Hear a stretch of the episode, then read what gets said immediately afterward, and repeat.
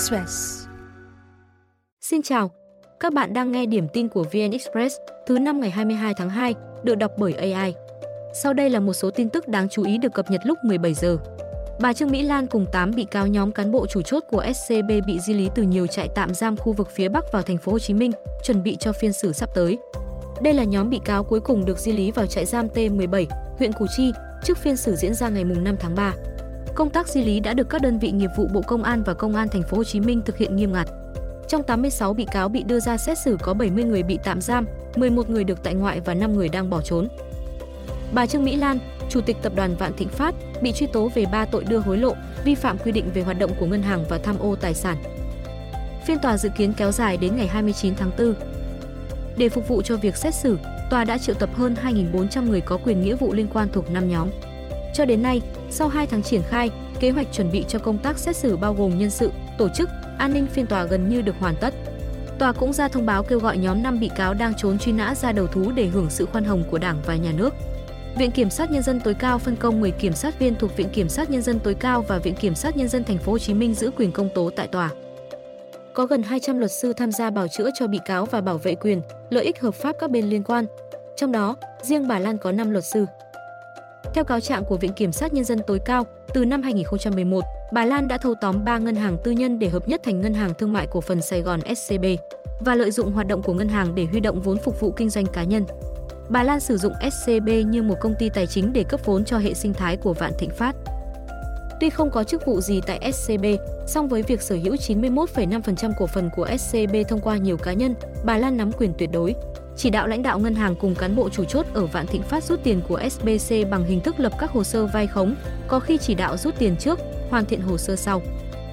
Từ tháng 2 năm 2018 đến tháng 10 năm 2022, bà Lan đã chỉ đạo lập khống 916 hồ sơ vay vốn của SCB 545.000 tỷ đồng và chiếm đoạt 304.000 tỷ, gây thiệt hại gần 130.000 tỷ đồng tiền lãi phát sinh.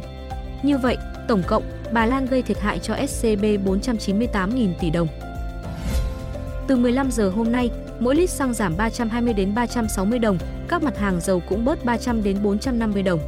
Riêng dầu ma rút tăng 20 đồng, lên 15.920 đồng mỗi kg. Như vậy, từ đầu năm đến nay giá xăng, dầu có 5 lần tăng, 3 lần giảm. Kỳ điều hành hôm nay, Liên Bộ tiếp tục khâu trích và chi sử dụng từ quỹ bình ổn giá, trừ dầu ma rút mức trích lập là 300 đồng một kg. Nhà điều hành cho biết bình quân giá nhiên liệu thành phẩm 7 ngày qua giảm 0,2 đến 3% tùy loại nhiên liệu. Sau khi cơ quan năng lượng quốc tế IEA dự báo nhu cầu dầu năm nay giảm, cũng như e ngại căng thẳng tại Trung Đông, Biển Đỏ. Nhà đầu tư nước ngoài bán dòng gần 940 tỷ đồng, cao nhất từ giữa tháng 12 năm 2023, khiến VN Index giảm gần 3 điểm trong hôm nay. Áp lực bán xuất hiện từ sớm và chi phối sàn HOSE gần như cả ngày, nhất là các mã blue chip. Tuy nhiên dòng tiền vẫn tìm đến các cổ phiếu riêng lẻ giữ thị trường không lùi quá sâu. Chốt phiên, VN Index lùi về 1.227,3 điểm, thanh khoản giảm cùng chiều chỉ số. Tổng giá trị giao dịch sàn HOSE đạt gần 18.000 tỷ đồng, thấp hơn 4.600 tỷ so với hôm qua. Theo chứng khoán Vietcombank, khối ngoại đã bán dòng lớn ngay từ đầu phiên, khiến VN Index giảm điểm.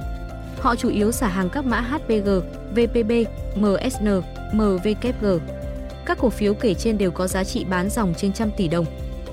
Toàn sàn HOSE có 263 mã giảm giá và 217 mã tăng, không quá chênh lệch.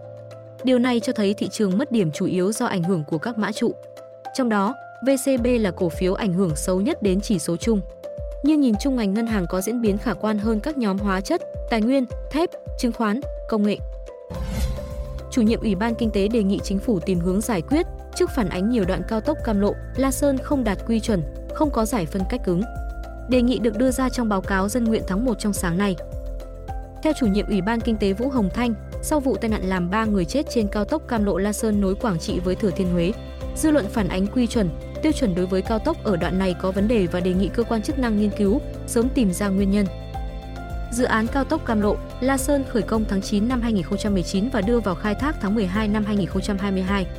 Cao tốc dài 98 km, có 2 làn xe và 9 điểm mở rộng 4 làn để xe tránh.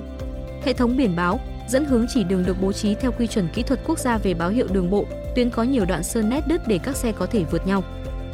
Ngày 20 tháng 2, Bộ trưởng Giao thông Vận tải Nguyễn Văn Thắng giao Cục Đường bộ và Ban Quản lý Dự án Đường Hồ Chí Minh nhanh chóng kiểm tra, khắc phục bất cập trên cao tốc Cam Lộ, La Sơn. Cục Đường cao tốc được giao giả soát những vấn đề hạ tầng kỹ thuật liên quan, đề nghị đơn vị viễn thông phủ sóng di động cho tuyến đường. Ông Thắng cho hay giai đoạn trước năm 2020, do nguồn lực đầu tư cho hạ tầng giao thông có hạn nên một số dự án phải phân kỳ đầu tư, trong đó có một số đoạn hai làn xe. Phương án tổ chức giao thông hiện nay đã được xây dựng, triển khai phù hợp với quy mô giai đoạn phân kỳ.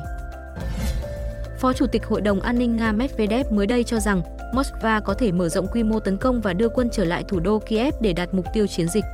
Ông đưa ra bình luận khi được hỏi về giới hạn địa lý của chiến dịch quân sự tại Ukraine cũng như khả năng Nga mở rộng quy mô tấn công. Theo ông, lý do khiến Nga cần đưa quân trở lại để kiểm soát Kiev là thành phố này có nguồn gốc Nga nhưng lại đang bị kiểm soát bởi bộ máy quốc tế chuyên chống Nga do Mỹ dẫn đầu. Ông cho rằng người cầm quyền tại Kiev chỉ là bù nhìn, mọi quyết định đều được đưa ra ở nước ngoài và tổng hành dinh NATO. Vì vậy, có thể Kiev sẽ là điểm dừng chân tiếp theo trong chiến dịch. Vào giai đoạn đầu chiến dịch tại Ukraine, Nga đã triển khai lực lượng tinh nhuệ cùng hàng trăm xe tăng, thiết giáp tấn công vào thủ đô Kiev. Tuy nhiên, nhiều đơn vị trong số đó đã hứng chịu tổn thất trước sức kháng cự của quân đội Ukraine, vốn được trang bị nhiều loại tên lửa chống tăng hiện đại của phương Tây. Quân đội Nga bắt đầu rút khu vực ngoại ô Kiev và tỉnh Cherniv ở miền Bắc Ukraine cuối tháng 3 năm 2022, thời điểm phái đoàn hai bên đàm phán tại Thổ Nhĩ Kỳ. Động thái này giúp quân đội Ukraine giành lại nhiều khu vực xung quanh Kiev. Trước khi mở chiến dịch phản công chốt nhoáng vào cuối năm 2022 để đẩy lùi lực lượng Nga khỏi tỉnh Kharkov vùng Đông Bắc và thành phố Kherson ở miền Nam.